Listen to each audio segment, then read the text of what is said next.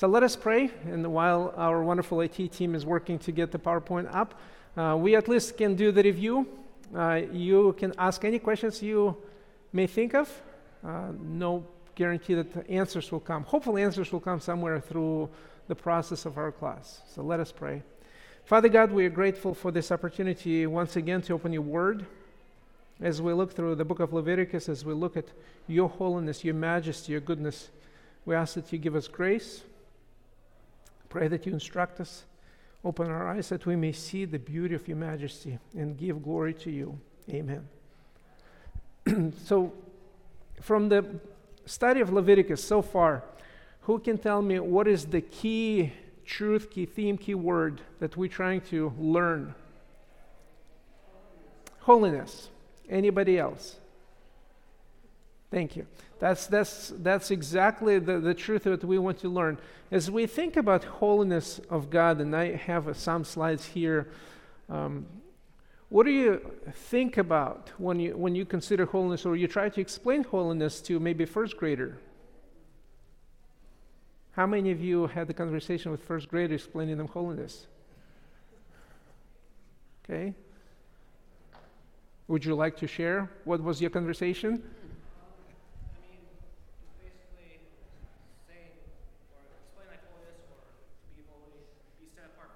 Okay, be set apart from sin. Perfect.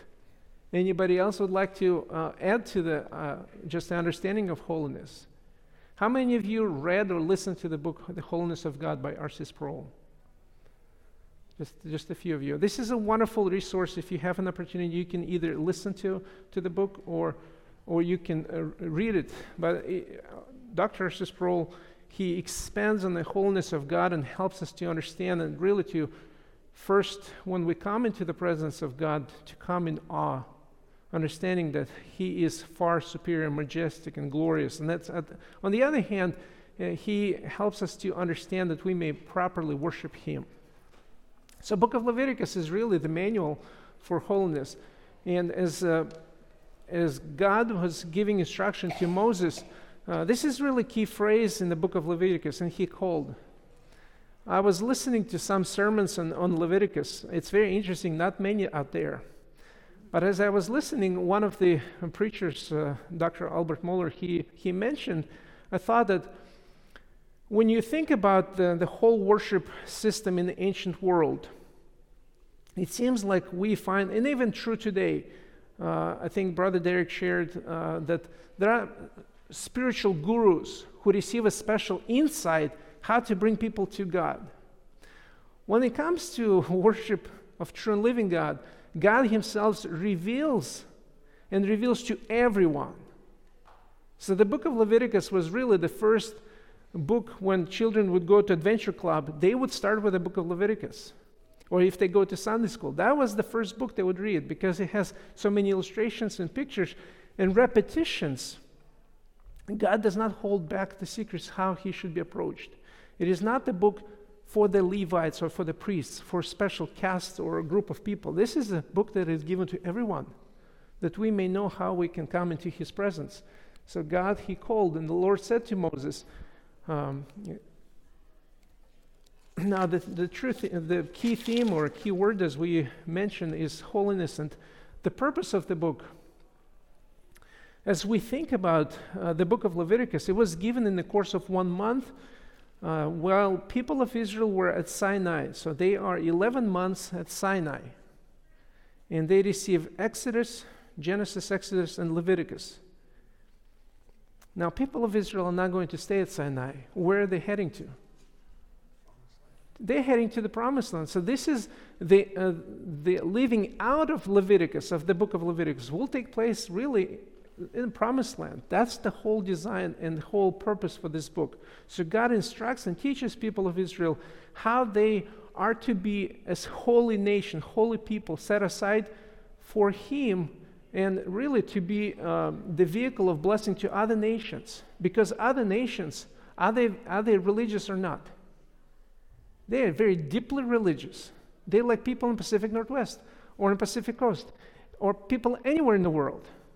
Because people are just super religious. Some of them practice religiosity in the gym. You know, they do the yoga meditation. uh, they look into or they cast things out. I'm not quite sure what they do, but it hurts. um, so God prepares people of Israel to be the witness to other nations. And what will happen as we read uh, the, the history and the, really the story of uh, Israel and the prophets, they, they fail and they fail and they fail. And their blessing or their high points would come when they truly implement worship. So it's interesting that uh, even though Leviticus deals with religious aspect, it has complete implication for social life, for political life, uh, for individual, for family, for society. Uh, how do we treat neighbors? So all these questions the book of Leviticus really presents to us. So God is uh, preparing people of Israel. He is providing to them this instruction and manual. And just a few, uh, few thoughts on the wholeness of God. Um, so Jonathan Edwards, he, he wrote, Wholeness is more than a mere attribute of God. So when we think about wholeness of God, it's not just one of his attributes. It is the sum of all his attributes, the outshining of all that God is. Um, which attribute or which quality of God is really stated in the scripture in a repetitive way? Is there a passage you can think about where it says, Holy, holy, holy? Isaiah 6, Revelation. And so, is there any other characteristics or attributes of God that would be repeated in the same manner? God is love, love, love. No. They all true of God, yet wholeness is emphasized. And when, when the Hebrew Bible repeats it three times, it's really uh, comparative uh, superlative. Okay, there is no comparative superlative in the Hebrew, so he just stacks the words to make an emphasis. Some of you learned the name Stephen Charnock. He was one of the Puritans from 16th century. Um, if you ever read Stephen Charnock, he liked, he really wrote. So his volumes normally like 600 pages. Um, really, had an opportunity to think about and holiness. Uh, is God's beauty and glory. When God would be drawn as much as He can be, He's drawn in His attribute of holiness. Power is in His hand, omniscience in His eyes, mercy in His bowels, but holiness is His beauty. And as we've studied so far in various passages in Exodus and Leviticus, um, really God's presence marks or whatever God would touch, that becomes holy. Uh, for instance, when God appeared to Moses in the burning bush, uh, it's a holy ground. Or tabernacle that would have both holy and the Holy of Holies chambers. Uh, priest, priestly crown would says, Holy unto the Lord. Uh, the holy objects would be set apart for specific purpose and worship, both within tabernacle and within temple. Zion, it is the place that God designated His holy mountain and His holy temple. So, as uh, just as just uh, as a repetition, and really to put in the notes for your future reference, uh, when we think about holiness of God, Jason, would you be so kind to read this passage in Isaiah 57, 15?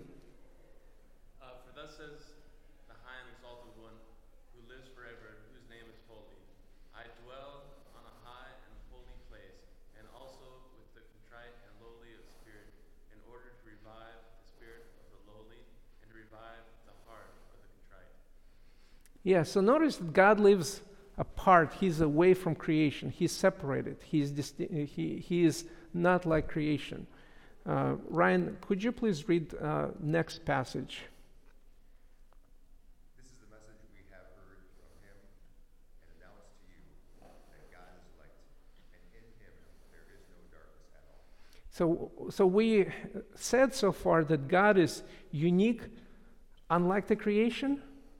And on the other hand, holiness also means God is pure, God is sinless. There is no sin in him. So the analogy that John uses God is light, and in him there is no darkness. There is no impurity in God, in his character and his being. So if God is holy, what is the proper response from mankind? To be holy as he is holy. Okay? And His holiness demands our worship. So, really, this, this, these are the quotes from John Armstrong. Uh, this is his article, What Makes God So Totally Different. And he said that God's holiness demands our worship. We dare not worship Him as we please, but rather as He ordained. Uh, this week I had a conversation with uh, uh, one of the one of the fellows, I guess he's a fellow Russian. Um, it's, so he mentioned where, where, what church he goes, and uh, it is uh, one of the churches in Bellevue. And I provided him feedback, kind of I learned about the church, and he said, um, but, but don't, don't, don't criticize so harsh. Now, there are people that change, change, and I've seen the people change, and there is a, a life, and uh, you know, it doesn't matter what pastor preaches and what he believes. It's, it's secondary. You know, I have my own convictions, but I see the life in the church. So I was, I was wondering um, when we think about worship, and, and here uh, the author, John Armstrong, John Armstrong, clearly states when we think about worship and when we think about life in the church, life in the community that's set apart for God, we do not write rules. Even though it may seem like things are happening, a life is happening, but if it's contrary to God's word, it is not worship. People may be as deeply sincere in their religion, and they may be sincerely wrong. Worship calls us to know the truth and to live the truth. And this is exactly what book of Leviticus really is a manual for Israelites, and we will see the implications for us today. Just quickly, as we think about the outline of the book of Leviticus, it has two major points. The way to God is through appropriate worship. In chapters 1 through 16, it would be through enjoying God's presence as we learn various sacrifices and offerings, entering God's service. Um, so, enjoying God's presence we'll cover today and next week. Entering God's presence is really the ministry of priests as they are uh, consecrated um, and they began their ministry in the tabernacle. So we'll cover the week after. And then encountering God's design. Uh, chapters 11, 15 really speaks about various practical issues that deal what is clean and what is unclean, uh, what is impure, what is uh, detestable. And the final section will be ensuring God's forgiveness. This is when probably um, either at the end of the month, we'll cover. Uh, this chapter deals with Day of Atonement. This is the highlight of uh, Jewish calendar. This is when they can receive forgiveness and be make things right with God. And second uh, section of the book of Leviticus deals, well, how do we approach God, and then how do we walk with God in obedient lifestyle as He dwells among His people. So we'll be enacting His word enamored by God's grace. So, um, this is where book of Leviticus is given. Uh, when Israel is at the Mount Sinai, and they finished building the tabernacle, and God has spoken from where in the tabernacle? Anybody on, from this side?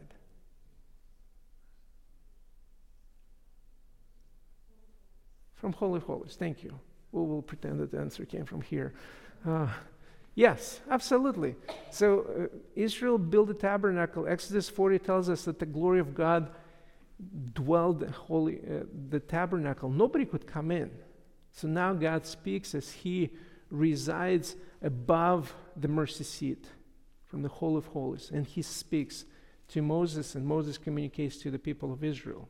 It's very interesting that the modern scholarship maybe not even so modern, probably over the last couple hundred years, uh, so called biblical scholars, they read very clear words, and Lord said to Moses, and they wonder, hmm, I wonder who wrote the book of Leviticus.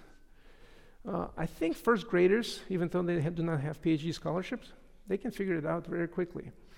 And I'm not trying to uh, make fun of them, but it's sometimes just really funny.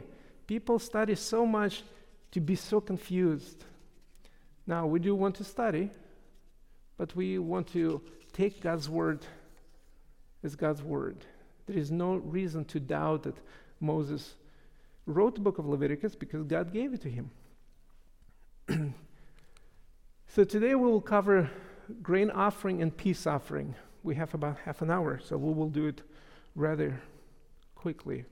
Ryan, if I would ask you to read, would you be so kind to stand and read loud and clear so everybody can hear, not only here, but on the recording?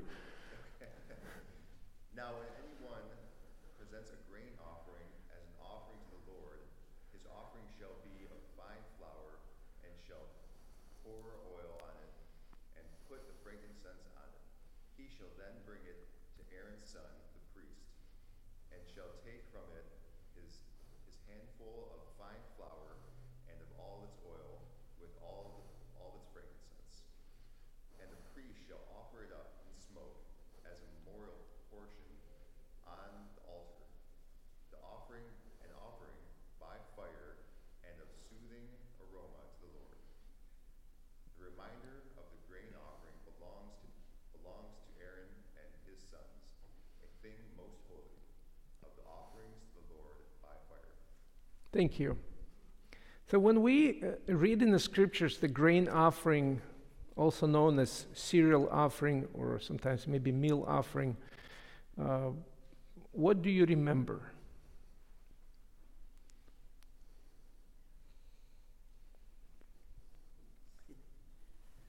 We've been studying Genesis lately, and what I'm thinking of right now is that uh, Cain's offering was not acceptable.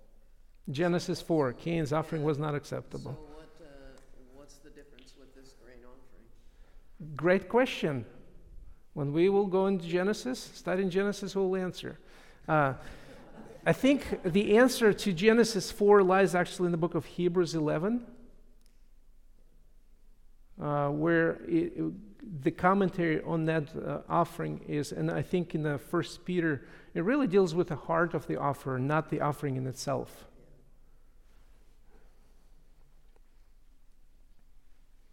Anyone, anybody else, when you hear or think about grain offering, what, what do you think I should have listened to Mr. Mays better in Sunday school or? Uh, it's, it's very interesting as, as we think about, uh, so Annette just pointed out, this is the offering that comes from the ground. And as you think about grain, I know we, we only see the word grain when we buy bread and we're like trying to see like a multi-grain, you know, seven grain, 39 grain, or Ezekiel, there is a bread, biblical bread. Um, uh, th- this is really our experience. And maybe some of you grew up in other parts of United States where grain actually was, uh, people would grow grain and harvest grain. Uh, any, of you, any of you had that experience? So you probably know that uh, in order for us to have a bread, we have to have a flour, and to have a flour, the grain is actually um, is taken to the mill, where it's crushed, uh, and that's how the flour would come. Uh, so it, it is it is very interesting that in this specific offering, uh, something that linked to something very common, something that very tangible for people of Israel and very common even for us today. Just, just thinking about the centrality of bread in the Bible. Any passages you think when you think about bread?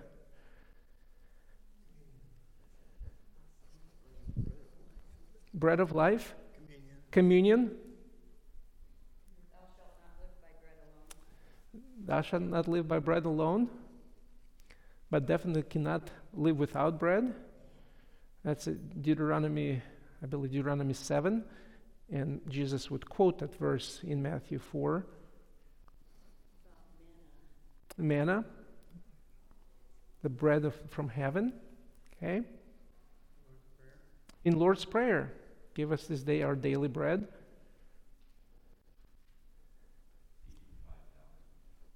Feeding uh, 5,000, just he gave thanks and he, uh, he gave, the disciples really, it's multiplied of bread. When, when Adam was disciplined, what was the, the point of discipline in Genesis 3? He would earn bread by the sweat of his brow. So before Genesis 3, Adam and Eve, they enjoyed various kinds of grains and produce, and God would supply. After Genesis 3, they had to, he had to work and provide, and that became a point of pain. So, one of the implications, really, when people would bring the offering, a grain offering, um, they would be, and maybe I should move on to next slide, the occasion. So, the word really for grain offering would be a gift or tribute to the Lord. It, it, it's a tribute given to somebody who is in a higher position. Uh, we read uh, this word would be used, for example, in uh, 2 Samuel 8 6, when David and Israelites they would conquer Syrians and they would send a tribute. So they would be subject to Israelites and they would send a tribute uh, to, to the King David. Another occasion uh, for this offering would be to acknowledge that God is the source of provision. I think people of Israel, especially at Sinai, and then throughout their journey uh, before they entered the promised land, they would see God's provision every single day. It is the Lord who provides. And he provides to them manna from, from heaven. Also, grain offering is uh, an opportunity uh, for the worshiper to honor the Lord from the first fruit. This is an acknowledgement that, that we will recognize God's provision and we will honor Him with, with the best that He gives. So, what would be included in the elements of a grain offering? It would be fine flour with oil and frankincense, uh, or it would be baked or cooked cakes or wafers. It would be roasted or baked fresh heads of grain. Uh, so, and it would be accompanied by salt of the covenant and one of the prohibition in a grain offering that they could not offer yeast or honey with a grain offering. so, so from the text that we've read, when the offerer would bring a, a, a, grain offering, it's either fine flour with oil and frankincense, a priest would take a portion, he'll mix the oil and the frankincense, and we'll offer on the altar. I think, next slide. Instruction to the offerer. So he would bring uh, to the place of worship, to the tabernacle, hand it over to the priests, and then the priest uh, will take a portion of the offering, and he will uh, take, and this portion is called out as a memorial portion. Again, why a memorial portion? It's a portion to rem- it's a, it's a it's to remember so when the offerer, or the worshiper would come to offer a grain offering, it would be a, t- a portion taken to remember, remember God's provision, God's care for, for Israelites.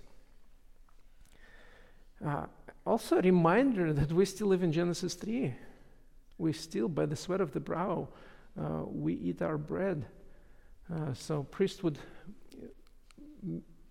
take that uh, memorial portion, he would mix oil and frankincense, and really, that portion would be offered on the altar.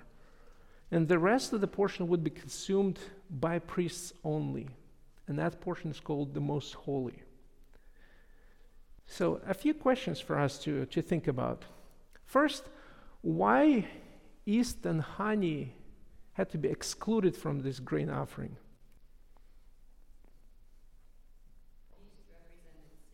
Okay? Well, honey is actually proce- processed food processed within the bee. Okay. It's not, it's not directly the product of the, of the source. Okay. So honey is uh, really processed food or processed uh, result of the bee. In ancient Israel, they actually also would uh, gain, gain honey from the dates. Um, for husbands, if you want to take your wife on a date, go to Israel. Uh, there are plenty of dates there. Um, sorry. but the dates they do grow everywhere in the land of Israel. And if you ever travel it is, uh, especially in the fall season, uh, they just melt and they're absolutely sweet. So that's another uh, source for honey in ancient Israel. So yeast, it's uh, how many of you still bake bread at home? You don't have to show me your hands uh, because I will ask if I could visit you. You know, I love fresh, fresh to bake bread. Um, but East does certain things. It, it changes certain things. So it's interesting in, in, uh, f- when it comes to the first fruit offering. Uh, the Lord allowed to bring a, product of yeast and of honey. They were not allowed to be burnt on the altar, but they would be allowed to be brought as the offering. But specifically, when it comes to worship to the Lord, the Lord uh, forbids clearly that uh, yeast and honey they could not uh, be part of this grain offering. They could not be burned on altar, and because decay, corruption, fermentation process there is a change that happens. On the other hand, Lord ex- uh, specifically states that uh, every grain offering should be accompanied by the salt. So priest would offer salt together, salt of covenant. Why salt? Because you are the salt of the earth, light of the world. Well, what, what does the salt do? Does what is the really purpose for the salt? It preserves, yes. So, unlike yeast that changes, salt actually preserves. And really, salt, salt will signify in, in that time, the, it's a sign of the permanent covenant, permanent relationship. It, it signifies both to the Lord and to the worshiper. This God has established this covenant. He brought His people into relationship, and this is permanent.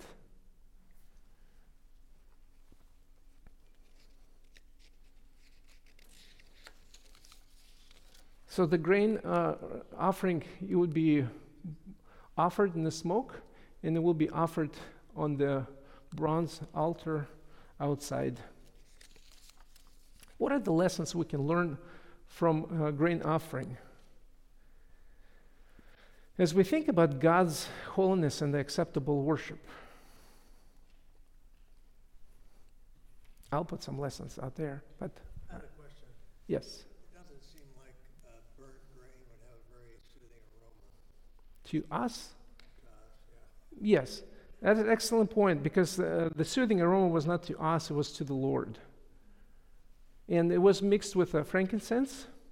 So, frankincense, uh, it was actually the rest of the grain offering would not be mixed with frankincense because it will not be able to be consumed, it will not be edible. But only the portion that would be offered would be mixed with frankincense.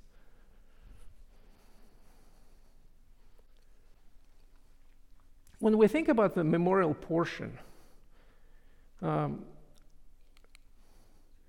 we are also called to remember God's provision. Uh, I would like somebody to open Acts chapter 14, verses 16 and 17. John, would you be so kind to open 14, Acts 14, verses 16 and 17? Um, Mike, if you could open 1 Corinthians chapter 9, verses 13 and 14.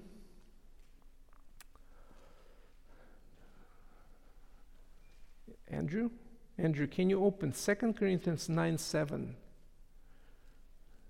And Shay, would you be able to open 1 Corinthians 10 31? So we'll get through those pa- passages so we at least can have them ready. Okay, John, if you're ready, if you could read, please.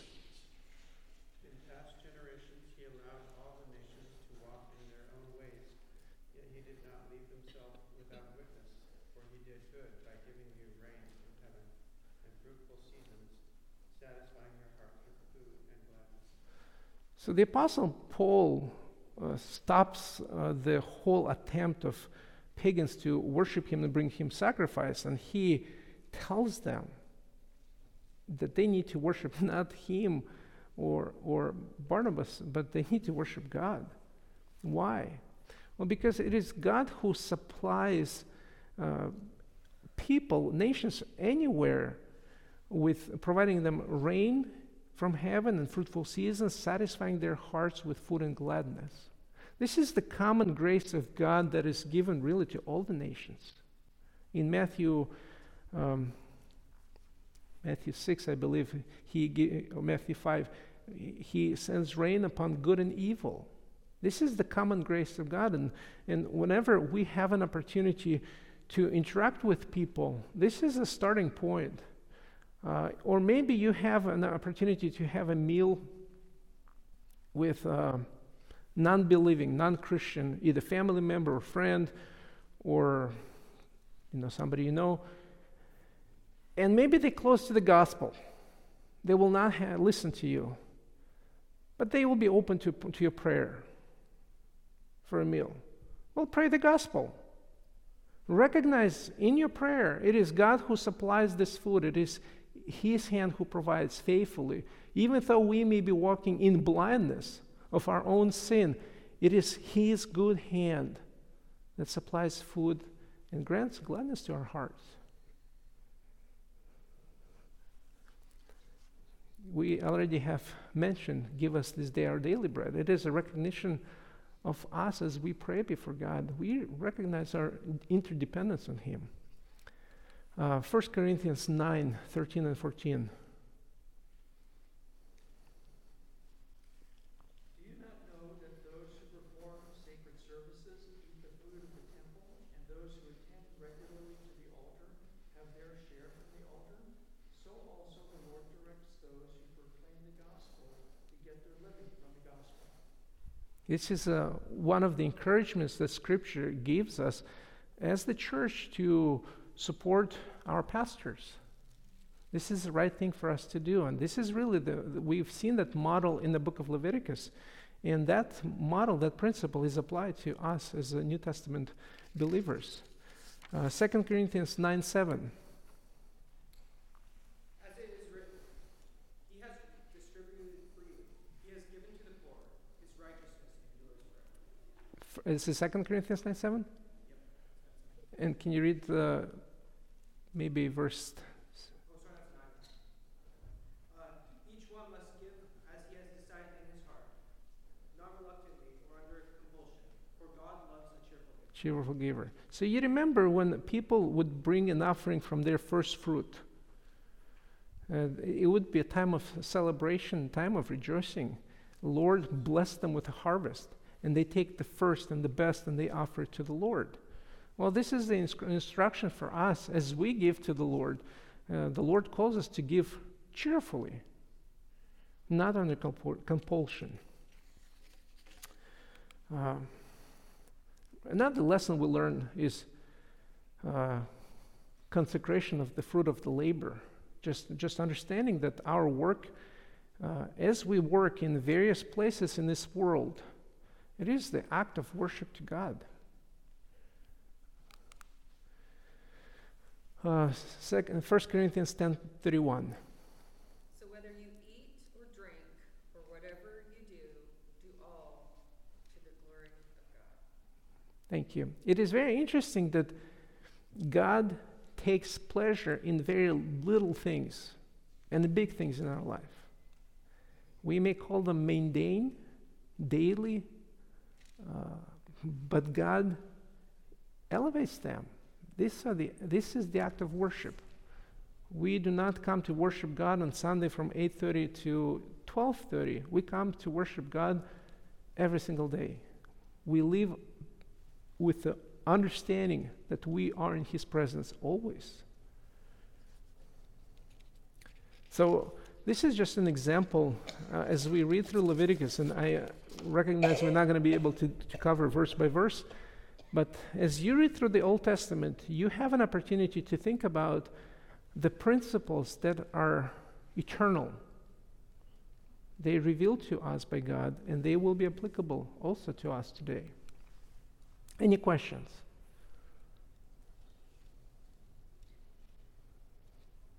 Peace offering.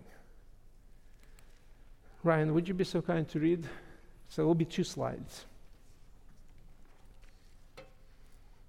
Now, if his offering is a sacrifice of peace offerings, if he is going to be offered, out, if he is going to offer out of the herd, whether male or female, he shall offer it without defect shall lay his hands on the head of the offering and slay it at the doorway of the tent of meeting. And Aaron's sons, the priests, shall sprinkle the blood around the altar. One more. From the sacrifice of peace offerings, he shall present the offering by fire to the Lord. The fat that, that covers the en- entrails, and all of the fat that's on the entrails, and the two kidneys with the fat, with the fat that is on, with the fat that is on them, which is on loins, and and the lobe of the liver, which he shall remove with the kidneys.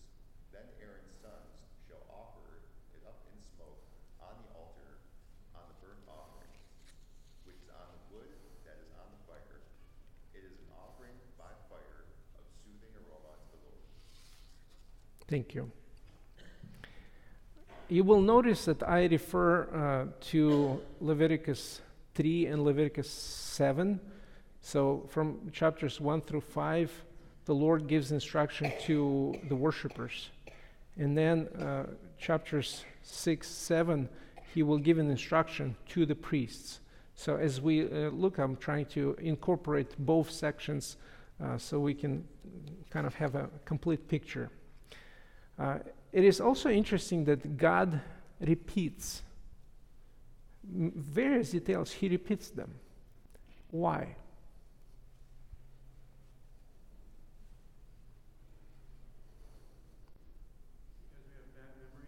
Because we have bad memories. How many volumes of MacArthur Study Bible did every Jewish family had on their bookshelf? Okay, it's a multiple choice question. None, one, or five? None. Okay, if you said none, you had the right answer. Uh, we are thinking about people who did not have access to um, recording or to writing. So they would have one volume for their congregation, and that's about it. And that actually was true all the way through uh, printing press, uh, 15, uh, 1500s. That's when uh, the luxury of a copy of the scripture in your own hands uh, became available. Uh, but for the most of the time, uh, the scriptures were memorized. So God repeats them multiple times so people will remember, and they will understand the important details that given for the purpose of worship. So when we think of peace offering, uh, peace offering is by far my favorite. Why? Well, we'll cover it why. First occasion, why peace offering would be offered. It would be either a time of thanksgiving, uh, fulfilling the vows. So somebody made a promise, and Lord blessed them. They kept their promise, and they come in the response to fulfilling that promise. They bring the, the sacrifice, or it's a free will offering. Um, so somebody would, they just desire to bless the Lord and they come to the temple and bring this peace offering. So it is, uh, somebody asked me a question uh, last week. Um, for the burnt offering, the instruction was for male animal. For the peace offering, it's either male or female. There is no particular um, emphasis here. But in a burnt offering, a poor could bring a bird in a peace offering, bird is not part of the uh, options. So it's an animal from the herd or flock. Um, like in the burnt offering, in the peace offering, it's an animal that should be without defect. It should be perfect.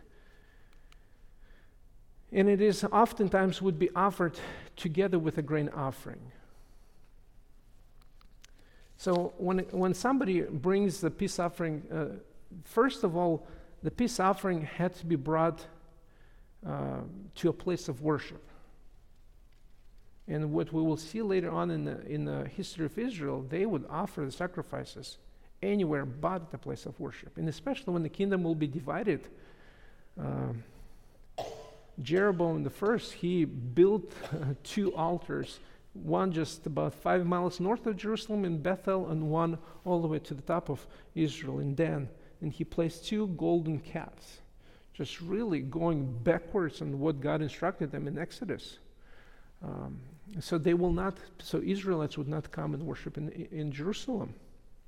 But God is very particular, and regardless whether nation will be divided or united, the, the place of worship still will be in Jerusalem. That's the set by God place for worship. The worshiper, when he would bring or she will bring an offering uh, for peace offering, a person would lay the hand on the animal. Why? Why was an act of laying hand on the animal? Identification. I, I identify myself with this animal. And then the animal is being slayed at the door of the tent of the meeting. One of the elements of this peace offering, the offerer will offer or will share the meal together with priests and actually will share the meal uh, of fellowship with either his family, his neighbors, Levites. So this is uh, the only offering where uh, somebody who would come to worship God, they may partake and eat this fellowship meal in the presence of the Lord. So if you think about David, when he writes many psalms, um, he first his 10 years of life when he called to serve Saul, he's really running away from Saul. For 10 years, how many times David was able to go into to the tabernacle? Yes, probably none. So just think about uh, you, some of you can relate that you were depraved from the physical fellowship with the church for about a year during the, uh, the COVID regime or time. Um, imagine you're depraved from the physical fellowship for 10 years. You would think, no wonder he wrote Psalms. Uh, but if you read his Psalms, like Psalm 23, uh, the way it ends, surely goodness and loving kindness of the Lord, and I don't remember it in English by memory.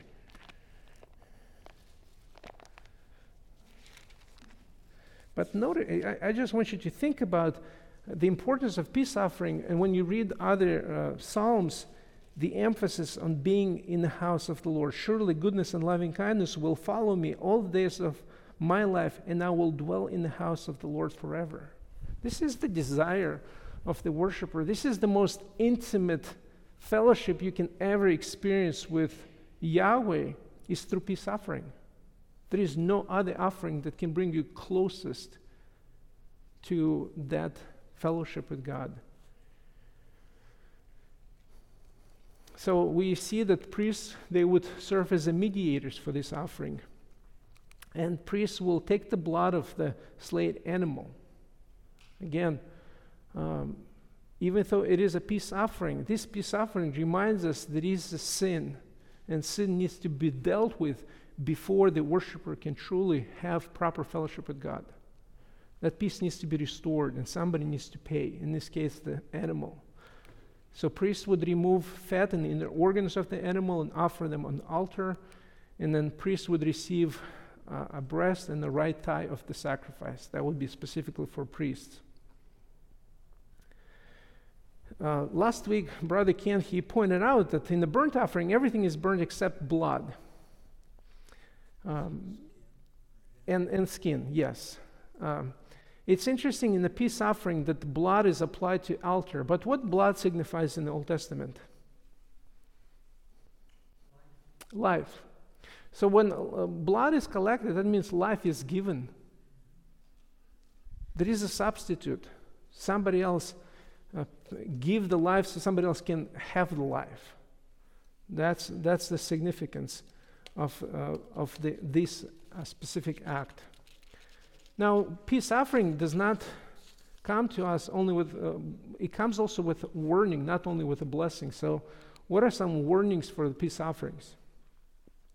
God gives very clear instructions to both priests and to worshippers. First, if it's an offering of thanksgiving, it should be eaten the same day. If it is a, a votive or free will offering, it can be eaten on day one and day two. So it's a, it's a two day fellowship. Um, now, somebody who disregard those instructions, their offering is nullified and they become guilty. The iniquity is upon them. It is offense to the Lord. Uh, if somebody is unclean and comes and offers a peace offering, that person shall be cut off from among God's people. If somebody eats the fat of the animal, that person also shall be cut off from amongst peop- God's people. And if why? This is uh, one of the 316 verses that you probably will remember quickly. All fat belongs to the Lord. Uh, God takes very seriously, and He instructs in, in Leviticus in, in the Old Testament that whatever people uh, slaughter animals and enjoy them for a get together, they cannot eat fat. They can use it maybe for candles, for other purposes, but they cannot consume it. Uh, in the opening chapter of 1 Samuel, there is a description of one high priest by name Eli. What does it say about him?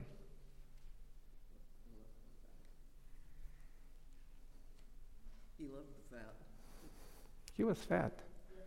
It's not the comment of his lack of diet, but he, and we see the way he really dealt with his family. He did not follow Leviticus very clearly.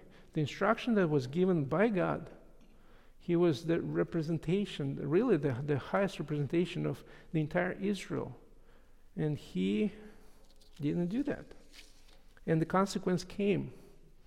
It's interesting, during his ministry, it says that, that the light was very, very dim in the nation of Israel, spiritual light. That God had to bring a kid, uh, maybe three year or four year old kid, and speak through him, and could not speak through the priest because the ministry was uh, full of sin. He would not restrain his sons. Uh, the way he, they abused really not just people when they brought offerings, but they would be offense to God. And same thing with blood. Uh, blood of the animal uh, cannot be consumed, uh, and anyone who does that would be cut off from his people. So, this phrase, being cut off from his people, what does it mean? I'm, I'm asking you all questions that I have. I know you have this question too, and it's just like, I hope you can answer it. But what does it mean? Is it mean capital punishment? Or being excluded from the community? That's really what it means. Uh, now, if you think about, uh, in America, we don't experience that. I mean, we kind of in the community, kind of not. I mean, we're a very individualistic society. And this is just a fact. This is not, not because I'm also American. So um, this is part of our hu- human, really, American dream. I don't know if it's a dream. Now, if you think about uh, people of Israel, they lived as a community. If you cut off from the community, you left to survive, and very possibly you're going to die. Think about being separated from the community while they're marching through the wilderness. You have absolutely no defense, you have no way to survive. So, uh, being cut off, being removed from the community was a very serious punishment. So, people, uh, God instructs when you come to fellowship with Him, you have to remember you come to fellowship with Holy God. You have to honor Him and treat Him as holy. And people who disregard that, they will pay the consequence. And we'll learn more about those consequences a little bit later in Leviticus. So, what lessons do we learn from peace offering? Uh, I would like somebody to open Isaiah 59, verses 1 and 2. Somebody on this side, and read loud and clear for us. Somebody on this side, if you could open, Sage, could you open Colossians 1 19 and 20? Um, Lance, can you open Romans 5 1?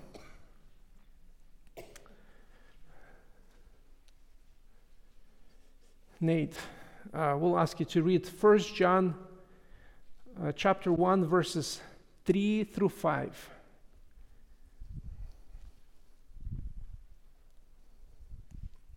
Dale, would you be able to read Acts 2:42? Okay.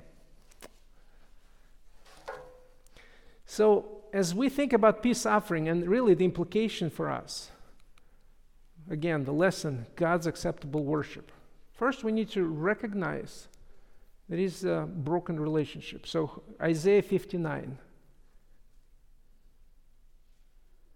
Who reads Isaiah 59? Behold, the Lord's hand is not so short that it cannot save, nor his ear so dull as to not hear. Your iniquities have made a separation between you and your God, and your sins have hidden his face from you so that he does not hear. So, when we think about our fellowship with God, first we need to remember and acknowledge there is a broken relationship because of our sin and our iniquity. Uh, Col- Colossians 1 19 and 20. For in him all the fullness of God was pleased to dwell, and through him to rec- reconcile to himself all things, whether on earth or in heaven, making peace by the blood of his cross. We studied book of Colossians. It is Christ who is the mediator, and by the blood of the cross, God made peace. Through Christ, He made peace with us. Um, heading ahead of myself, Romans 5 1.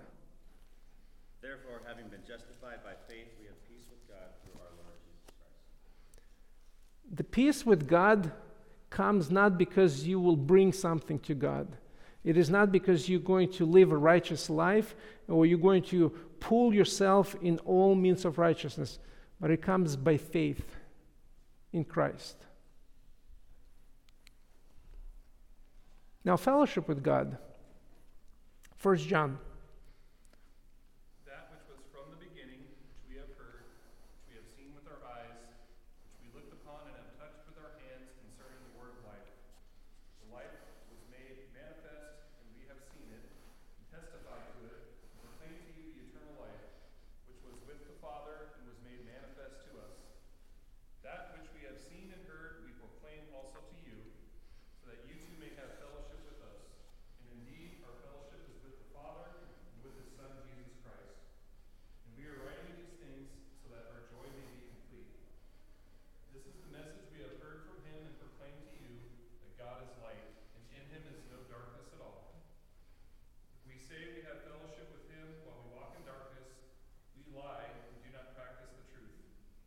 But if we walk in the light, as he is in the light, we have fellowship with one another, and the blood of Jesus, his Son, cleanses us from all sin. If we say we have no sin, we deceive ourselves, and the truth is not in us. If we confess our sins, he is faithful and just to forgive our sins and to cleanse us from all unrighteousness. If we say we have not sinned, we make him a liar, and his word is not in us. Thank you. Uh, this passage is really loaded and provides for us many lessons for fellowship, and I'm just going to run them quickly by us. Um, because of the fellowship between Father and Son, knowing Christ, now we, we have a reason to rejoice because we have fellowship with God as well. Uh, fellowship with God motivates us to walk in light, uh, provides the blessing of fellowship with one another. We cannot experience fellowship with one another if we have no fellowship with God. It is impossible. But it is interesting in, in chapter 1, verse 7, John adds that when we walk in light, when we experience fellowship with one another, uh, he says, and the blood of Christ cleanses us from all our sins. It necessitates ongoing cleansing. I know we occasionally do not want to be sinned against or commit a sin, but when we are in active fellowship with one another in the life of the church, uh, there is a provision by God to keep maintain that fellowship through the confession of sin and as we deal with sin. Now, uh, this fellowship is practiced in the community of faith, Acts 2:42. Is anybody supposed to read Acts 2:42? Dale.